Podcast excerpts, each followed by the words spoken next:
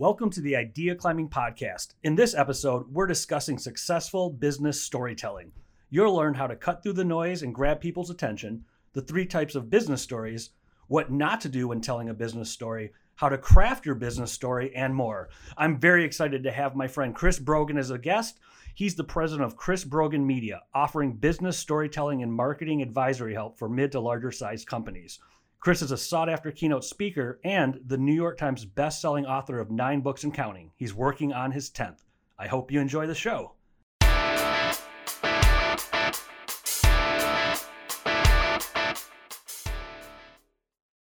Thank you for being on the Idea Climbing podcast, Chris. It's great to have you here. You know, I haven't climbed anything in a while, but I'm feeling up to the challenge. I brought boots. We will take care of it verbally then. Mm, good and we were talking about business storytelling. You brought up that distraction becomes the norm, not the exception, and stories can help deal with that distraction. Could you talk more to that? You know, for all the great things that have happened with the advances of technology, and I'm never ever the guy pooping on technology. We need it to go the way it is. We need to have it the way it is. Uh, for all of that, what's happened is we've invited a device into our lives that is forever prodding us, and that that most of the people who have created utilities for it know that there's kind of this gambler's addiction to watching a little red one show up in a corner and that sort of thing. And so the real important goal of most of the, the technology in our life is could you just give me some of your attention, please? Can I have a little attention? You know, in the old days, uh, if we had to go to the bathroom at work, we might take a section of the newspaper with us. Should you know we understand what I mean? Um, and then along came uh, cell phones, and we could play Snake uh, but we would only play Snake and we would get bored of it really quick. Now we have a device that is a full on entertainment center in our hand at all times. So between work and our personal interests and our family life and all that, this one rectangle keeps us not paying attention.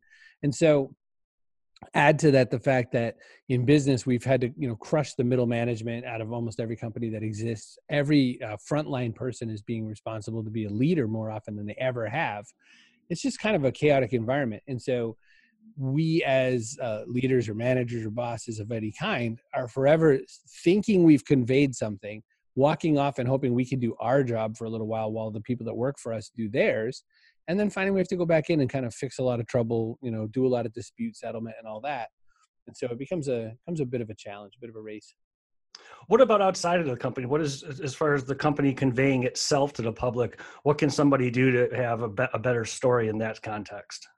Well, another way that this is has impacted us. I mean, one easy way to think about how distraction works in, in the outside world is look at a movie trailer now. So for one, we, we go to YouTube to look at movie trailers, which we never used to. We used to just have to wait till we're in a movie cinema or sometimes on a TV show.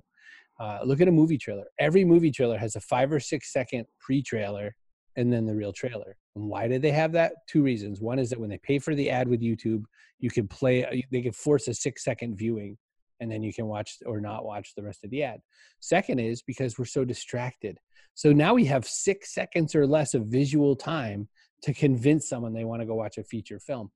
You know, it's a lot easier to d- make someone decide whether or not they want to look at, you know, Tom Cruise and Salma Hayek or something like that then they want to learn about your company's awesome uh, acoustic tiles that make your bedroom sound better and whatever. So we have to learn how do we how do we break into the flow of people's attention spans? How do we understand that in a in this world we have to package things so small so brief so tight that people will take that little bite and opt to go to another step. Not everything can be sold in a small bite but attention has to be grabbed in small bites is what i like to say. What what's in that small bite that makes it so attractive attractive? Almost every time we use our device we want something right? It's a want machine right? So we crack open our cell phone we're in a meeting let's say. We're not the one speaking and we realize that it's not even to do with us. You ever go to those team meetings like at an office and there's like 26 people and you are absolutely not important to this meeting and you just are forced to be there so that everyone has the same info? Sounds familiar. time in the world right?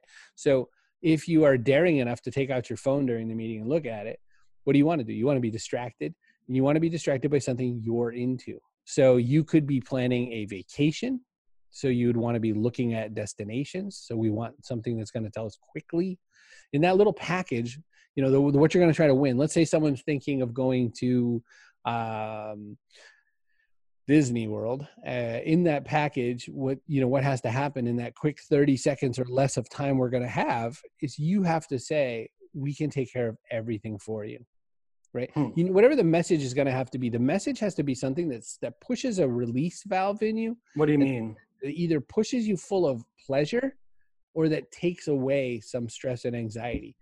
In in a weird way, it, it's um, you know as as cannabis gets legalized across the united states and the world uh, it almost is like that kind of a thing of you know take this to be mellow take this to know that you're not going to whatever i think that the drug that we need to sell the most through our messaging is i've got you because i think universally we're feeling a little less got than we used to be.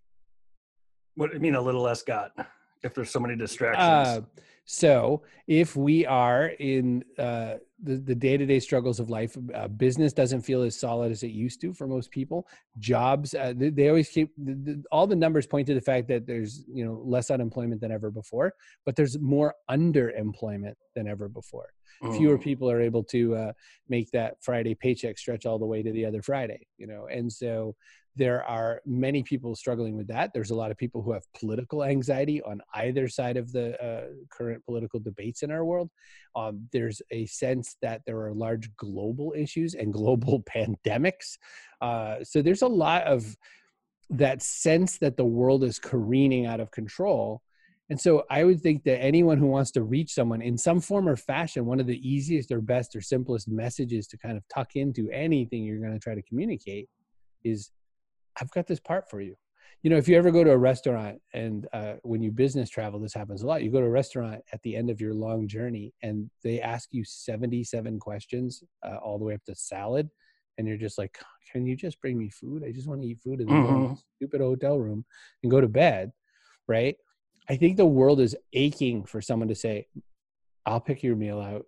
You just sit there and you'll be happy with it or happy enough. And then you can go to bed. And I think that I think that that's one of the sexiest uh, messaging that a company can give you in one way or another is we're here for you, we're your partner, and we're going to make your life so much better. So once you get past the six seconds, you get their attention. What are the component in the longer form? What are the components of a good business story? So when I talk about business storytelling, uh, there's kind of three buckets, and I talk about this internally and externally. So externally, you know, you're thinking of things like marketing and, and uh, PR and that sort of a thing, but internally, you're talking about the bosses talking to the employees too. There are three big buckets of messages. One is a mission story. Mission stories are those stories that tell you and reinforce what we're all here for, right? You know the peace corps is the toughest job you'll ever love that's their catchphrase. What the peace corps says is you're you're planning to invest your time and your skills for people who uh, need it more than you can you know you can afford to give them some of your time and your skills. Um, all the mission stories they tell are it's our mission to go out there and deliver this kind of experience or whatever. Every business has a mission story and it has it needs more than one mission story and stories to support that. Uh, the second kind of stories are called belonging stories. Advertising stories are belonging stories you are the kind of person who deserves deserves is the biggest lie in advertising. You are the kind of person who deserves a harley davidson because you work so hard at your day job and you have that wild spirit. We know it's in you. You know no one wants to be like you're that accountant. We like we know you love accounting right? And so a belonging story says you're one of us. You belong here. And so marketing is almost always belonging stories. But work can have those too. You know we're lgbtq friendly you know let me tell you about you know, the five women who are the heads of the senior team here and let me tell you what that means working in a company that's predominantly female led and that sort of a thing. There's so much power in belonging stories. They help internally and externally immensely. Third kind of stories growth stories. Growth stories are positive and negative right? Growth stories are let me tell you a little story. My mom used to say that when she was really mad at me, when she was like kind of beyond a little mad at me, she'd say, Let me tell you a little, usually through gritted teeth, let me tell you a little story. And it was never a good story. They never had heroes in them. Uh, there was never like sword play. Probably going to get, you know, in some trouble. I was going to say get hit, but I didn't get hit enough.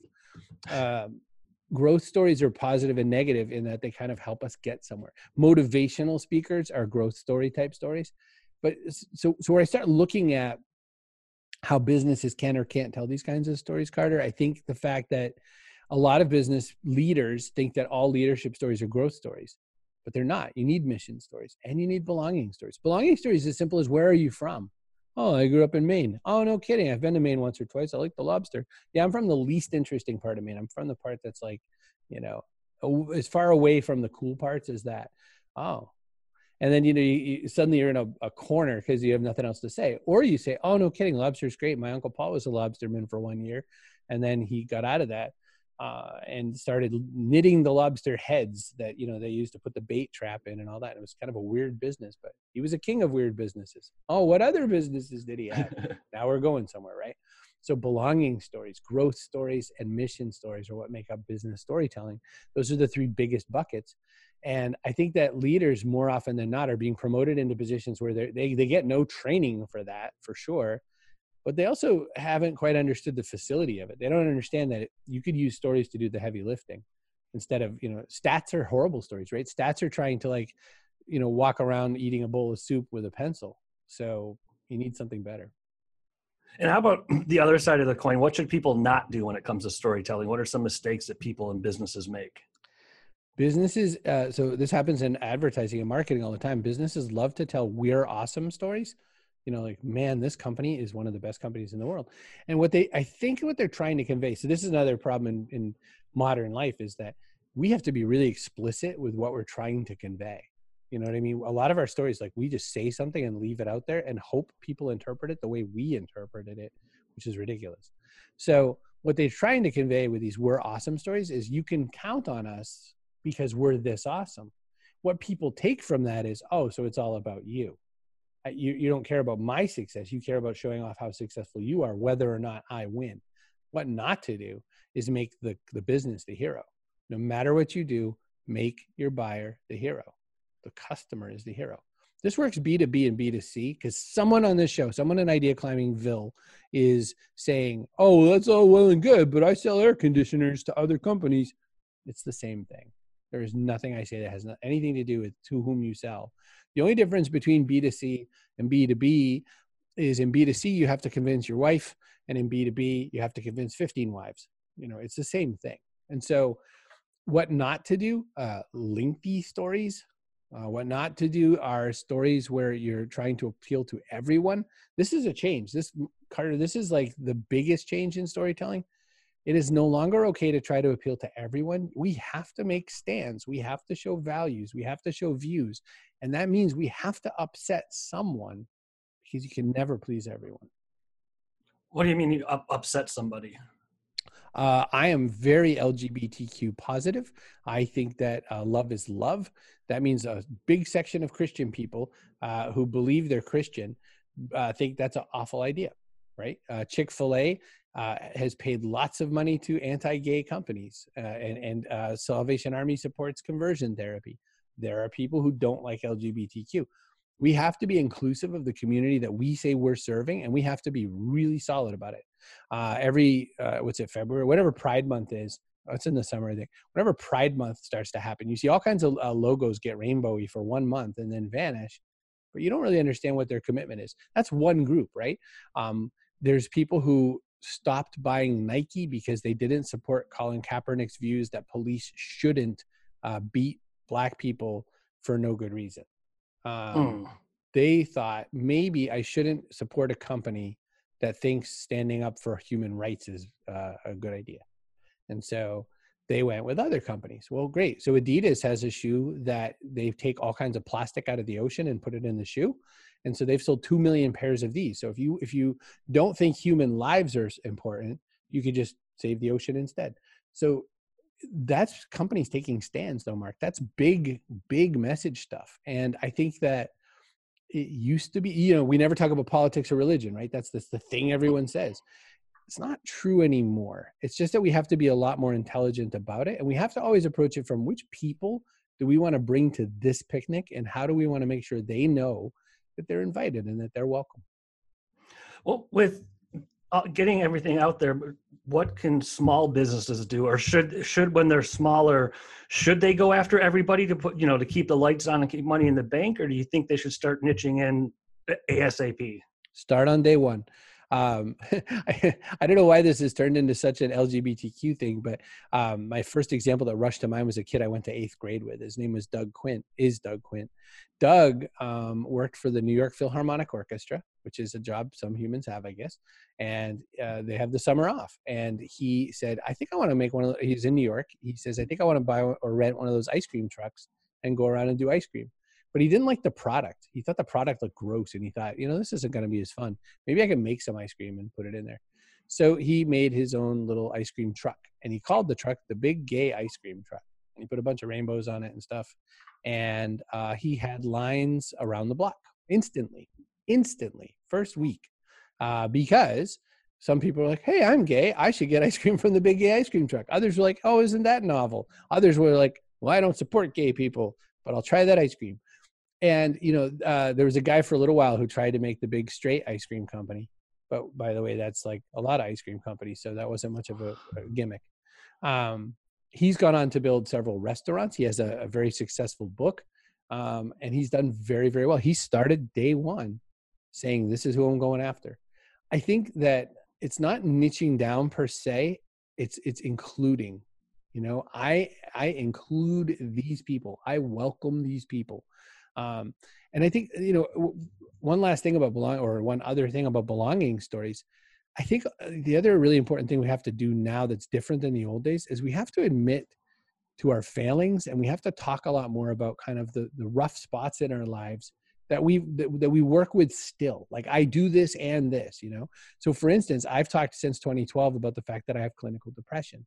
I say i deal with clinical depression and i'm a successful business person you know and on some days the depression wins you know and other whatever. And what people take from that is they're like oh i don't think we're supposed to talk about that part. I invented the phrase dented to talk about that because it's not like we're saying we're broken and it's not like we're saying we're any particular ailment we're not a victim we're not suffering or whatever but everybody's just a little bit dented in some way raised in foster care or something. Um, abusive parents um, early uh, drug addiction problems and now sober for eight years and climbing right? There's so many people who have a background uh, that they were made to hide this their whole life in some way or another. I think the time is now that we can admit to it a little bit and just keep bringing that into the story of our business because someone out there is also going to have dealt with that and who's going to feel some allegiance and connection to you because of that alone how should businesses go about doing that exact same thing for a business the vulnerability? Because as a startup i would imagine you wouldn't want to broadcast i'm i'm broke. But i mean where do you draw the line with the business story?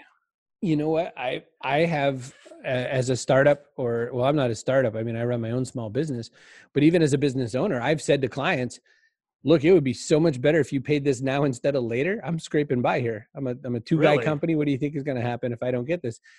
Throw me the money um, I don't I don't think there's anything that's particularly off limits. What you have to be able to do is say you could deliver, and what you have to be able to do is demonstrate that you can deliver. Um, with a bigger company, how do you kind of show that vulnerability? You know, Microsoft has an incredible, incredible campaign uh, around their video game platform, and uh, they used it in one way to talk about people with physical uh, handicaps. So I think it was last uh, Super Bowl, or it might have been the one before now, where they showed their um, adaptive controllers for people with physical disabilities and, and differences. And they all these different kids, including this kid Owen, who was nine when the, the video was shot, and he he was missing part of an arm, and he was talking about the fact that he could play with this uh, controller just like his pals. He said, "I was using a regular controller before." I couldn't really show off my skills. Now, now they can tell that I've got some skills. Um, that's one way they used that platform. The other way same thing gaming was uh, inclusivity of women uh, inclusivity of women as developers because there's women video game developers but they kind of get pushed to the margins a bunch. So they were focusing on them featuring them uh, raising them up getting them connected networking them with other people who needed that kind of a thing. That's microsoft. That's a massive company. Um, so so you you don't get the excuse of i'm big. You don't get the excuse of i'm small. You don't get the excuse of i'm a startup. You know I have for years been trying to help people develop excuse removal systems. And to mm-hmm. me, there are so many reasons you can give yourself that your ideas aren't going to go the right places, but they're all just excuses you can execute. with everything that we're talking about, what do you think the most important component of storytelling is? If you're going to do one thing in storytelling right with for your business, do this, and maybe internally and externally. Oh, if I boiled the ocean down to one thing, tell true stories briefly, clearly, and with a call to action built into the story. The best stories that we follow, the best stories we love, the reason Star Wars sucked an entire generation into the fan belt back in 1977, uh, and before that, Star Trek and some other things that still have lifelong fans all over the galaxy. The reason was we could see ourselves doing something in that same world. So, in any story, even in a business, the story is I can see you doing something. I just want to help you. Is that what the, the call to action is? Storytelling for business is to be Yoda, not Luke. Tell, talk more about Yoda, not Luke. I stole that from Donald Miller uh, from StoryBrand, who's also doing some cool storytelling stuff. Um, the idea is that you know you you want to be the trusted advisor. That's what Charlie Green and David Maister called it in their book. Uh, you want to be a trust agent, said this Chris Brogan guy and Julien Smith in 09. There, you want to be the person who equips someone else for success. And so in your storytelling world, you're never trying to tell so much the story of you, which is what we always get all caught up in, right? Where oh, I'm not good enough. I don't know if I have qualifications for this. I don't know. Uh, you know, I don't know if I can. If if you ever got over the fact that the story is not about you, then you get somewhere. You know, your story is about making the team better. Your story is about making the the space that you love better, and it doesn't even have to be big. You know, some of the best stories. I mean, the Big Gay ice cream truck. They sold ice cream. This will not change this universe except that some people said, wow, that's kind of cool that you came out there like that and that you did this big, you know, project around that, right? Stories are about making other people successful. And I think that's where our biggest failing in our stories is, is that we're so worried that everyone thinks we're not good enough in some way that we spend so many of our calories telling stories about how we probably are really good enough. Good. And when you say good enough, is it good enough because people and businesses are comparing them to like i'm comparing my little startup to microsoft or i'm not good enough what's the not good enough part In every way i mean so you have five people who are project managers and the one thinks they're not as good as the other one and they might not be but you know they're not going to get better by wondering about whether or not they're good enough. They're going to worry by doing the job better right? They're going to they're going to pick up their skills. Um, when we say we're worried that we're not good enough you know some company will say oh but i'm just a little beer company. You know sam adams uh, beer uh, jim Koch he said oh my gosh i love how cool it is to make giant beer like budweiser and miller. I think this is amazing. I just wish you could do the same thing with a craft beer and so jim Koch launched sam adams or ran sam adams that way he wanted to be the most mass produced craft beer in the world and so he said he never worried that he wasn't good enough. He just said, "I'm a craft beer who wants to do this." Um, uh, Sam Calagione from Dogfish Head, they're a very small craft company comparative. They and Sam partnered up, so now there's like a you know synergy there. So there's this big opportunity out there that even if you're the little guy, the little guy has their reasons why they're they're awesome, and then the big guy has reasons why they're awesome. You know, you're never too big to X, but you're never too little to Y. So it's just a matter of kind of going after the thing you want to go after in the size that you can manage and then you know keep keep your eye on what the end piece is you know what's what does success mean for your organization and what does success mean for the people you hope to serve so with this and uh, going playing off of success in closing if someone's on the fence because storytelling can be you know you have to go through do a lot of work you might have to hire somebody and they're on the fence about i don't know if it's worth the time to put into it what would you tell them? I always try to measure if you could learn a better way to communicate with other people so that they really understood you or at least were willing to communicate with you that they didn't understand you would that be worth more than the time spent disagreeing arguing reworking uh, having decision making slowdowns how much procrastination is spent because someone doesn't quite understand the assignment and so they don't deliver on their time there are so many financial and time based costs to not knowing well enough what was conveyed that I think it's a no brainer. Um, but even more than you know cost money cost there's time cost right? If you have a deadline you have a deadline. There's a video game coming out called cyberpunk 2077 and um, there's a big argument in the video games industry that these companies really work these guys to the bone uh, around launch time. Like once crunch time comes there's an intense overworking of these employees to make a deadline date well, a lot of the problems and a lot of the delays come from misunderstanding, miscommunication, reworks, uh, complete story breakdown uh, as far as what they needed a process or a product to do. Cats, the absolutely bombed film, the Andrew Lloyd Webber film that cost, I don't remember, 80 something million to make and is currently on scale to lose 120 something million. Um, Cats is uh, a perfect example of no one really quite having everything lined up nicely on a product that has been a musical for a very long time and it should have been kind of a you know fish and barrel kind of thing to turn into a film. And it was story. It was story that broke everything at every step of the way. It wasn't that the tech wasn't good. It was that they were last minuting because of a bunch of confusion mistakes misunderstandings that could have been cleared up with better communication so you're saying clear communication. It sounds like that could, that's both internal and external. Everywhere on the earth that lips move, it is absolutely the thing. It's um, it's it's a external communication is things like marketing and PR and that sort of a thing, you know. But external communication is also you know saying sorry faster.